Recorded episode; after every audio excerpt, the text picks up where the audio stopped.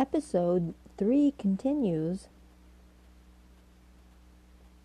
Introducing Jesus into segment 2.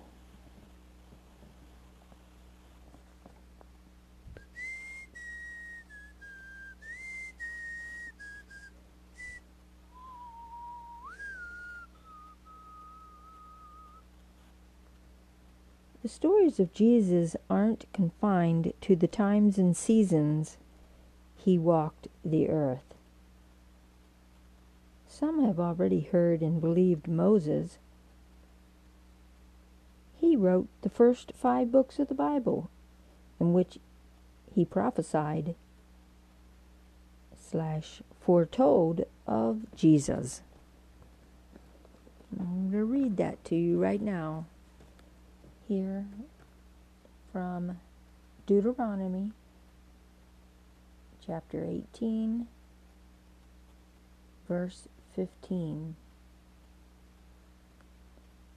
Jehovah thy God will raise up unto thee a prophet from the midst of thee, of thy brethren,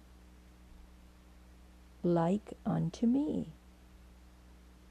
Unto him shall ye hearken.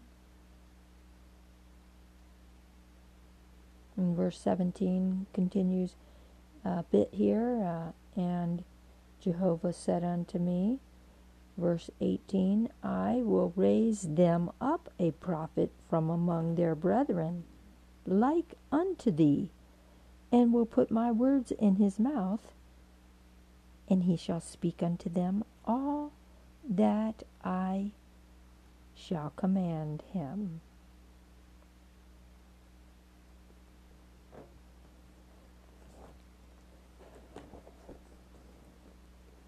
talking about Jesus. The world events surrounding their births are similar, and they both fasted 40 days and nights. Isaiah's prophecy, chapter 53, foretells plainly of Jesus' suffering for our salvation and healing. Now I'll explain what's a Savior, Sister Regina. In all the Israelites' laws, an offering of bulls, goats, and sheep was burned for their sins each year. Long story short, God sent Jesus as a babe, like you and I were born of flesh and blood, to live to such an age that he would offer himself rather than any more animals in order to save us from our sins. And we can continue to live without sinning. How? Obedience to every, all words of Jesus' new commandment. See St. John 13 34 and 15 12. That's your homework. Zechariah, another prophet, foretold of a root slash branch which God has given me to know. That's Jesus' name. Where is he now? That he's not in a grave or a literal king, nor does he have a physical body anymore, since he ascended to be with God, his Father, and our Father. He says he and his Father are one. God is one of his Father's names, so Jesus is a spirit just like him. His right hand, his throne, his house, mansions, street and city are all figures of speech.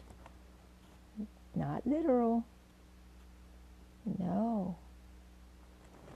In heaven slash uh, paradise is all spiritual. There's nothing there as we know it to be here in this life. They live within our spiritual hearts. When you and I get saved and stay saved by obeying and pleasing God. I I can because Christ or Jesus strengthens me today.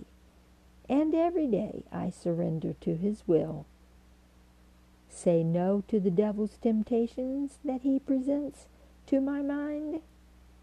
Read the Bible, pray to God, and love as Jesus has loved us.